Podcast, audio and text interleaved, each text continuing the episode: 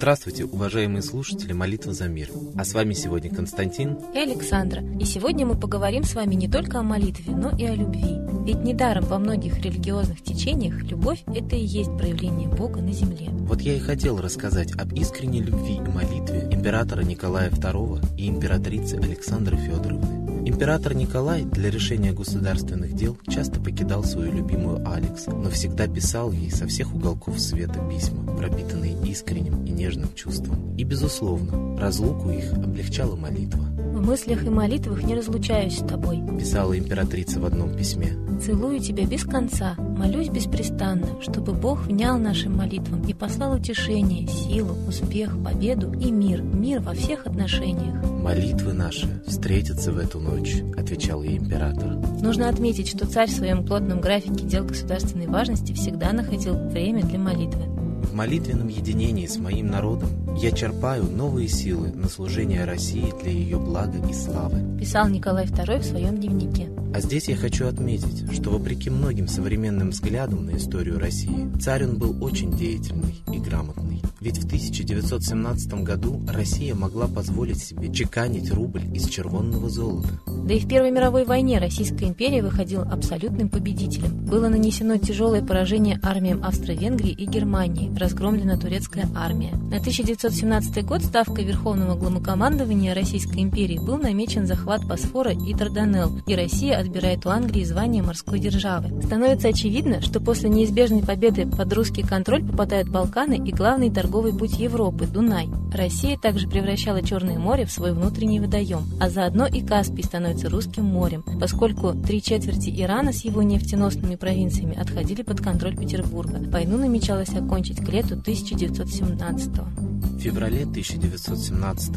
власть захватывают большевики и царя свергают большевики подписывают унизительный для русских мирный договор, по которому Россия не только теряет все завоеванные территории, но и обязуется выплачивать контрибуции. За всю историю войн Россия никогда не выплачивала контрибуций. А вспомнили мы сегодня имя последнего императора не случайно. В ночь с 16 на 17 июля в Екатеринбурге последний император Всероссийский Николай Александрович, императрица Александра Федоровна и их пятеро детей, а также лейб-медик, повар, камердинер и горничная были умерщвлены. Современные исследователи приходят к выводу, что убийство царской семьи было ритуальным, и ритуал этот лег на весь народ. Так прорицатель монах Авель предсказывал, кровь и слезы напоят сырую землю, брат на брата восстанет. Сие есть попущение Божие, гнев Господень за отречение России от своего богопомазанника. Ангел Господень изливает новые чаши бедствий, чтобы люди в разум пришли народ промеж огня и пламени. Но от лица земли не истребится, ведь давлеет ему молитва умученного царя. И сегодня, в эту печальную дату, мы призываем народ покаяться за убийство царской семьи и молиться за спасение мира от всего разгула сатанизма по планете. И мы передаем слово Светлане Ладе Руси. Уважаемые граждане России, сегодня годовщина очень скорбного события расстрела царской семьи. Немногие знают, что приказ о расстреле дал далеко не Ленин. Это сделал Свердлов, получив телеграмму американского банкира. То есть революционерами, которые потом устранили и Ленина, псевдореволюционерами, такими как Свердлов, руководили американские банкиры. Англо-американские банкиры, я бы сказала, это точнее. Англия всю историю России творила заговоры. И есть очень много веских доказательств, что при дворах царей служили лекари, которые потом убивали, как Ивана Грозного, отравляли царей. Доказано, что Иван Грозный не убивал своего сына, и сын был отравлен, и Иван Грозный также. Очень много заговоров. Это историческая правда. Очень много заговоров творила Англия, и не зря самая коварная разведка Ми-6 потом породила ЦРУ в Америке, и Англия – это мама Америки. Банковская система туда перешла, и даже британский разведчик пишет, что Джон Коллиман, что именно все американское подконтрольно Англии. И вот мы понимаем, что именно Англия, масонские круги Англии и Америки организовали заговор убийства царской семьи. Это страшное убийство, по всем свидетельствам ритуальное. То есть именно действительно масонские оккультные ложи были заинтересованы в том, чтобы устранить очень духовного действительно очень порядочного русского царя. Он не был слабовольным, как пытаются его представить. Он действительно имел очень четкие принципы, и, в принципе, все, что он делал, было успешным. Даже когда Россия стала проигрывать, то есть именно деморализована была армия, бежали с поля боя, сдавались в плен в начале мировой войны, царь издал приказ, который, в общем-то, не для слабонервных, расстреливать всех, кто бежит с поля боя, лишать помощи государства, а тогда государство платило семьям солдат, офицеров за то, что их кормилец был на фронте. И вот лишать звания гражданина, дезертиров и предателей. Причем в приказе говорилось, даже если ценой поражения в бою вы отвлечетесь на расстрел бежавших с поля боя, все равно ваша первая задача – убрать предателей и дезертиров из армии и из России. И армия начала выигрывать. И потом, понимая, что бездарные генералы действительно морально не хотят защищать страну, царь возглавил армию. Когда он был главнокомандующим, Россия не потерпела ни одного поражения и была абсолютно близка и очевидна победа России в Первой мировой войне. Представьте, вот этот заговор западных спецслужб, которые убили принца Фердинанда руками зазомбированного студента сербского – Гаврила Принципа, они начинали Первую мировую для того, чтобы приобрести мировое господство. И тут начала выигрывать Россия, то есть они начали терять позиции. Какова же была их паника? И вот поэтому все генералы были завербованы, и все окружение царя было ему враждебно. Несколько лет назад в храме на Крови в Екатеринбурге был музей, который почему-то, к сожалению, убрали. Там рукой царя карандашом в его дневнике было написано «всюду предательство». То есть он понимал, что его предают ближайшие, те, кто должен защищать и царя, и отечество. Мало того, царь имел предсказания от монаха Авеля, который предсказывал всем царям, как они уйдут из жизни, и все его предсказания сбылись. И вот 30-летие царя, вот это письмо Авеля было вскрыто, и царь знал свою судьбу. Представьте себе трагедию нашей страны. Предатели, причем очень часто офицеры и жандармы предавали Отечество в России. Сделали все, чтобы царь отстранился, они сами его арестовали от престола, а потом отправили в ссылку в Сибирь. Вот что говорил Уинстон Черчилль, человек, который ну, не испытывал никаких нежных чувств к России. Ни к одной стране судьба не была так жестока, как к России. Ее корабль пошел ко дну, когда гавань была на виду. Силу Российской империи мы можем измерить по ударам, которые она вытерпела, по бедствиям, которые она пережила, по неисчерпаемым силам, которые она развела, и по восстановлению сил, на которые она оказалась способна. Царь сходит со сцены. Его и всех его любящих предают на страдания и смерть. Его усилия уменьшают, его действия осуждают, его память порочат. Никто не сумел ответить на те несколько простых вопросов, от которых зависела жизнь и слава России. Держа победу уже в руках, она пала на землю заживо, как древле Ирод, пожираемая червями. Вот такое коварство сатанистов, предателей, оно остается на нашей совести. Почему? Потому что царь все-таки был любим народом до того, как начали его очернять. И если бы народ встал за царя, то его расстрел пошел бы точно так же против сатанистов. И сатанисты проверяли несколько раз, можно ли расстрелять царя. Два раза были даны ложные объявления в газету о том, что расстрелян царь. Проверялась реакция народа. Народ не встал. Кстати, точно так же убивали Советский Союз. Специально было организовано силами заговорщиков ГКЧП, тех заговорщиков, которые хотели разрушить Советский Союз, была организована ГКЧП, который якобы защищает Советский Союз. И никто не пошел за ГКЧП, никто не защитил Советский Союз. Тогда он был разрушен. Мы с вами потеряли народную собственность, права коренного народа. Все абсолютно бесплатные социальные блага, которые у нас были, стали рабами безденежными, без прав. Точно так же русский народ предал царя. Общественность промолчала, и тогда реально царя расстреляли. Причем расстреляли после кровавой расправы. Очень много было крови там, где убивали царя. И оставлены были надписи на немецком языке, что здесь был убит царь Балтазар своими холопами. И было написано на стене, что здесь был совершен ритуал убийства царя с тем, чтобы убить все государство, разрушить государство. И действительно государство разрушили. И как вы понимаете, вина на народе, который позволил убить царя.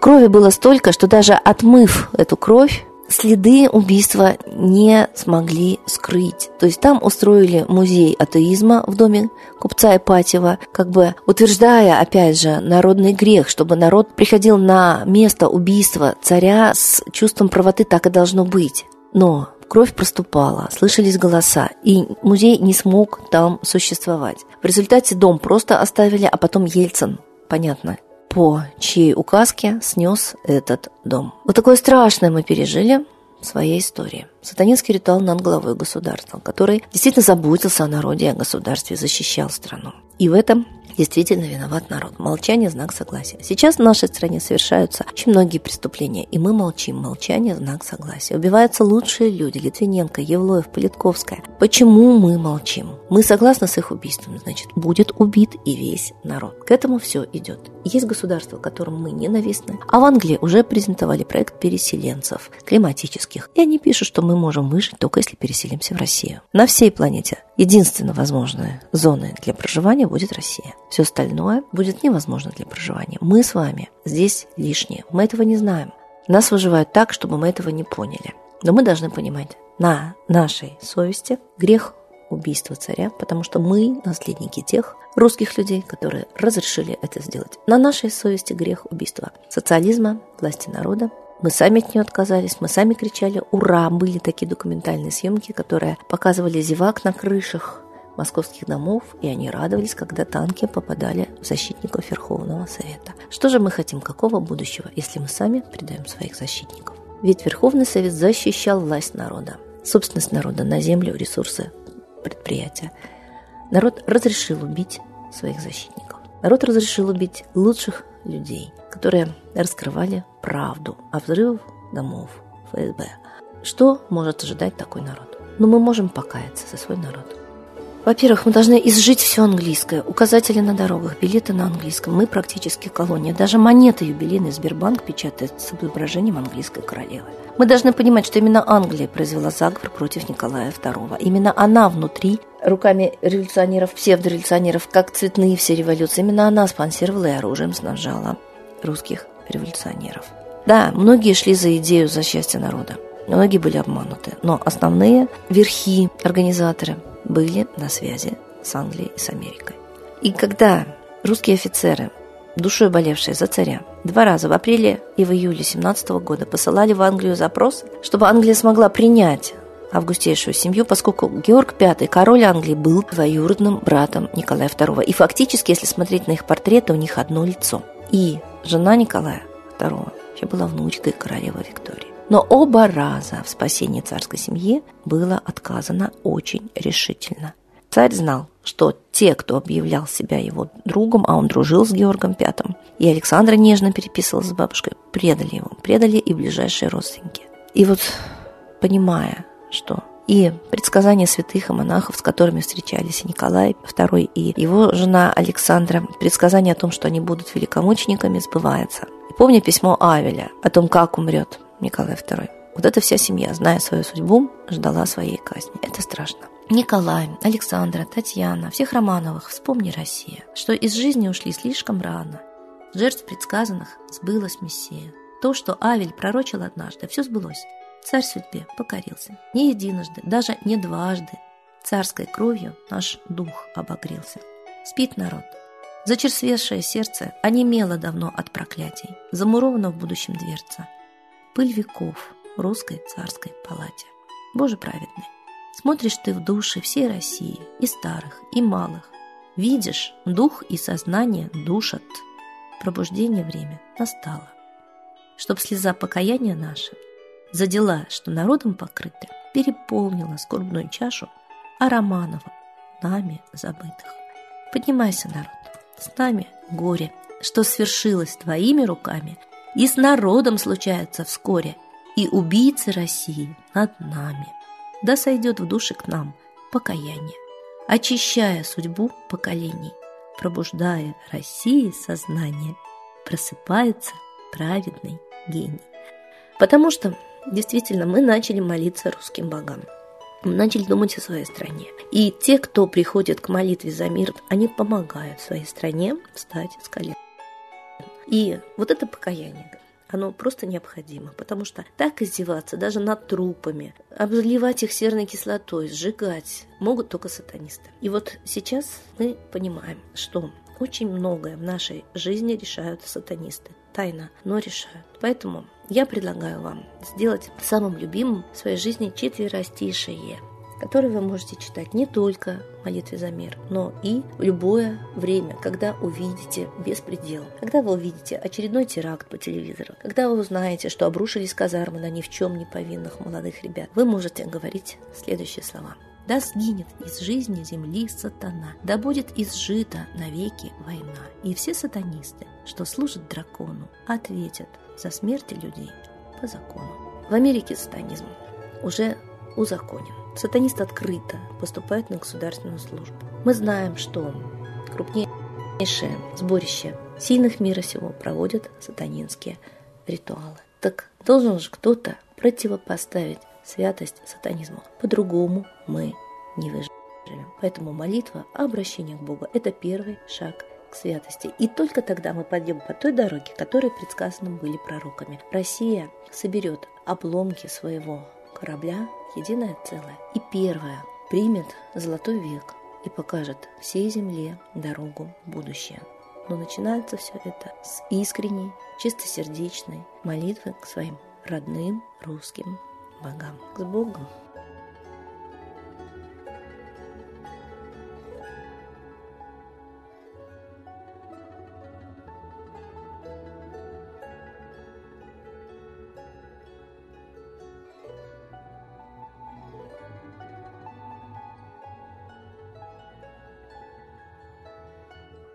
Спасибо Светлане Ладе Русь, а сейчас наступило время единой молитвы за мир.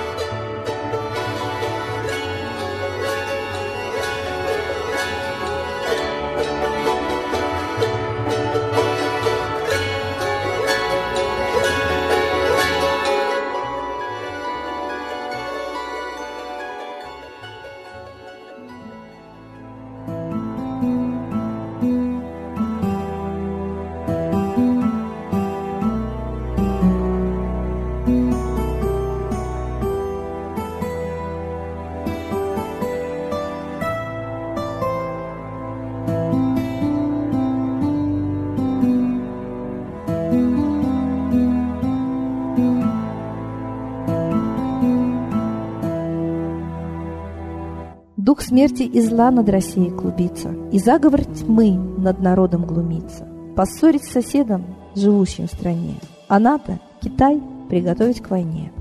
Желтые люди на землях Востока Ждут лишь сигнала сразиться жестоко. Землю России считают своей, Рвутся в просторы российских полей. Предсказано солнце в российской судьбе, но сможем его отстоять лишь в борьбе и вера, и сила в пути нам нужна. Не будет могилы, воспрянет страна. Поднимемся гордо, всем скажем о свете и вымолим век золотой на планете. Молим русского Бога. Прости наш народ. Дай нам к счастью дорогу. Прости наш народ. Ра, сожги наши страхи. Прости наш народ. Мы в последней рубахе. Прости наш народ. Молим солнце вернуться. Спаси наш народ. Чтобы от страха не гнуться. Спаси наш народ. Митра, Ра, Майтрея. Спаси наш народ. Нечисть нас не жалеет.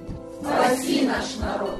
Русские люди, вперед, за богами. Слух повторяйте вместе за нами. Если молитва уйдет в небеса, снова начнутся у нас чудеса. Честно и смело скажи свое слово. Русские боги помочь нам готовы. Хочу, чтоб нынче на Руси славление солнцу началось, чтобы светило в нас прожгло и ум, и душу всю насквозь, и чтоб сгорели в душах в прах и ложь, и алчность, и вся лень, и в наших солнечных сердцах зажегся б новый Божий день. Я знаю, солнце помнит нас, и солнце Митры взгляда ждет. От тех, в ком лучик не угас, кто не забыл про небосвод, кто скажет Митре, я с тобой, я вспомнил предков высший дух с Майтреей связаны судьбой, и славить солнце станем вслух.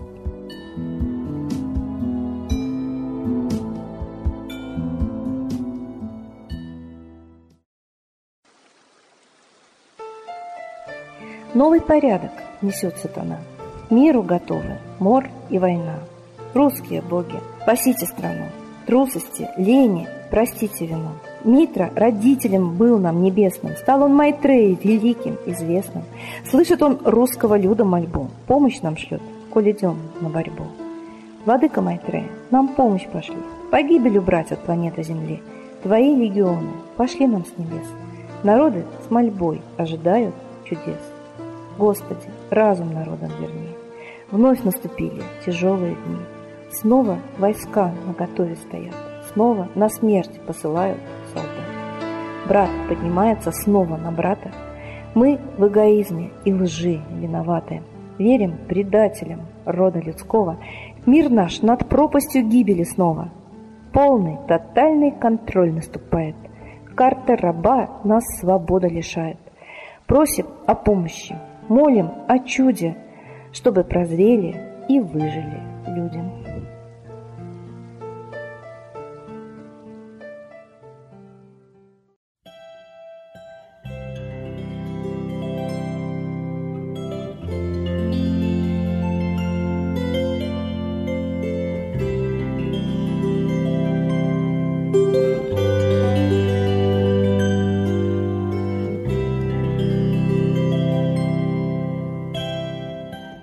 Спасибо всем, кто в этот час молился с нами за мир. А мы прощаемся до следующей трансляции.